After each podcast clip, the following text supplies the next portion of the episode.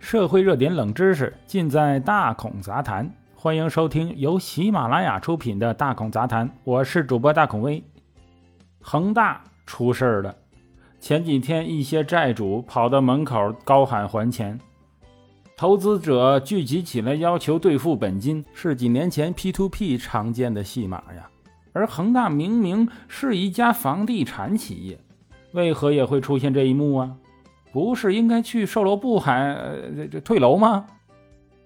其实啊，恒大在二零一五年成立了恒大金服，就开始发行理财产品了，是当时盛极一时的 P2P 行业玩家之一。二零一八年 P2P 行业暴雷，恒大金服也遭受了波及，被迫整顿。二零一九年，恒大金服改名为恒大财富，事实上并没有停止销售理财产品。而是对本公司员工进行层层的摊派销售任务。为了完成任务，恒大员工不仅自己买本公司的理财，而且还劝身边的亲友买。那么，通过恒大财富聚集的资金有多少呢？恒大港交所公示称，本公司的两个子公司未能按期履行为第三方发行理财产品提供的。担保义务相关金额约为人民币九点三四亿元，而恒大财富执行董事、副总经理杜亮与维权者交涉时称，恒大很难一时拿出四百亿元兑付理财产品，这意味着九月八日开始未能按时兑现的这个理财产品九点三四亿，只是引发前面舆情的一个导火索。而中国多家媒体援引恒大财富内部员工透露的数据，也证明了杜亮的话，即恒大还要兑付的理财产品总额在四百亿左右。四百亿元呢，对于任何一个人来说都是一笔巨款，但在恒大集团整体债务中只是冰山一角。据恒大的中期报告披露，至六月底，集团总债务达到一点九七万亿元。这就是说，恒大财富所涉金额不到这个数额的百分之二。这一数字又是什么概念呢？大略与南非全国的 GDP 规模相当。即便对于中国这个世界第二大经济体，也相当于 GDP 的百分之二。搞清楚这个问题，先要搞清楚恒大是如何崛起的。恒大的崛起与整个中国经济发展密不可分。二零零八年，为应对金融危机，政府推出了四万亿元计划，大量投资涌入基础建设，再加上宽松的信贷政策，房地产迎来了一波强力的上涨。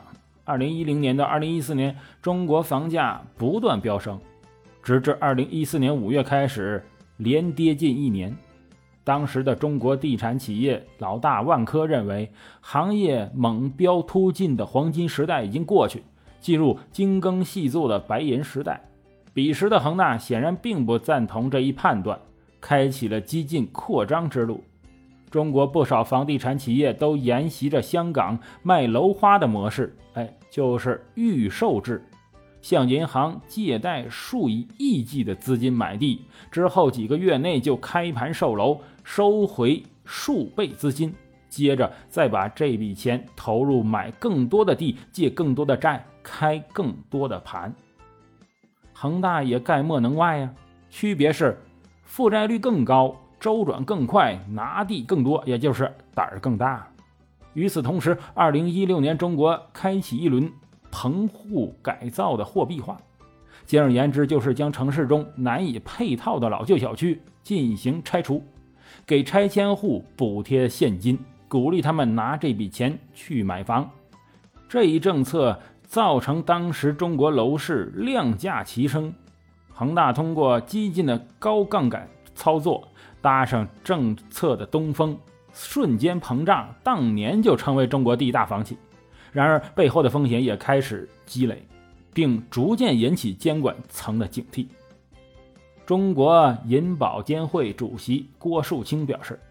上个世纪以来，世界上一百三十多次金融危机中，一百多次与房地产有关。二零零八年次贷危机前，美国房地产抵押贷款超过当年 GDP 的百分之三十二。目前我国房地产相关贷款占银行业贷款总额的百分之三十九，还有大量的债券、股本、信托等资金进入房地产行业。可以说，房地产业现阶段是我国金融风险方面最大的灰犀牛。为了拦住这头灰犀牛，控制系统性风险。近年来，我国政府向地方开发商提出了债务和土地购买限制等数以百计的限制规定。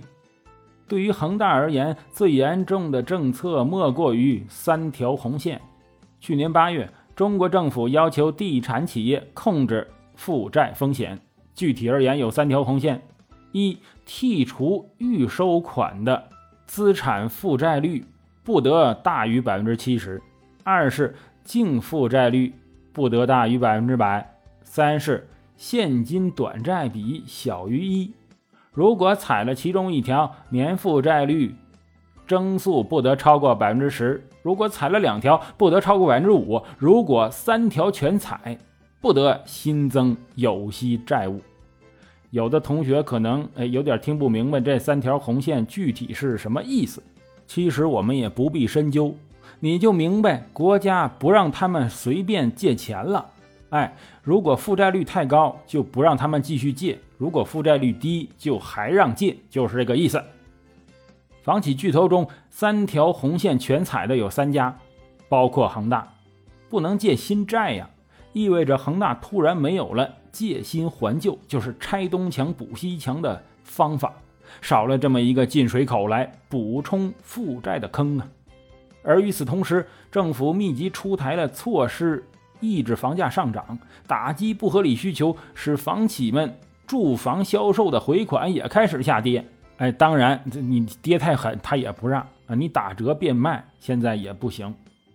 这样一来呀，哎，这个进水口也变小了，收回资金也不容易了。两者叠加，恒大的现金流危机爆发了。大家一听，哎，恒大这是。被政策搞倒的吗？不是。如果放任恒大这种企业一直借钱，到时候形成的严重后果就不是倒了一个恒大了，哎，那是全国都要受到严重的影响了。虽然债务庞大，但仅从财务数据上看，恒大还没走到资不抵债的那一步。根据上述的财报，恒大目前的土地储备值高达。四千五百六十八亿元，再加上一百四十六个旧改项目，总货值近两万亿元。此外，还有诸多已建成的商业地产和持有股份，比如位于香港的总部大楼，价值在百亿左右。但是，恒大要挽回局面，就必须首先为其资金找到买家。然而，这非常困难，因为潜在的买家似乎在等恒大撑不住的时候再出手。但是恒大狼狈倒闭，造成深远影响的可能性不大，因为政府不能看着不管呐。恒大到底结局怎样，对社会能造成多大的影响，我们拭目以待。好了，感谢收听这期的大孔杂谈，如果喜欢的话，请关注订阅。我是主播大孔威，咱们下集再见。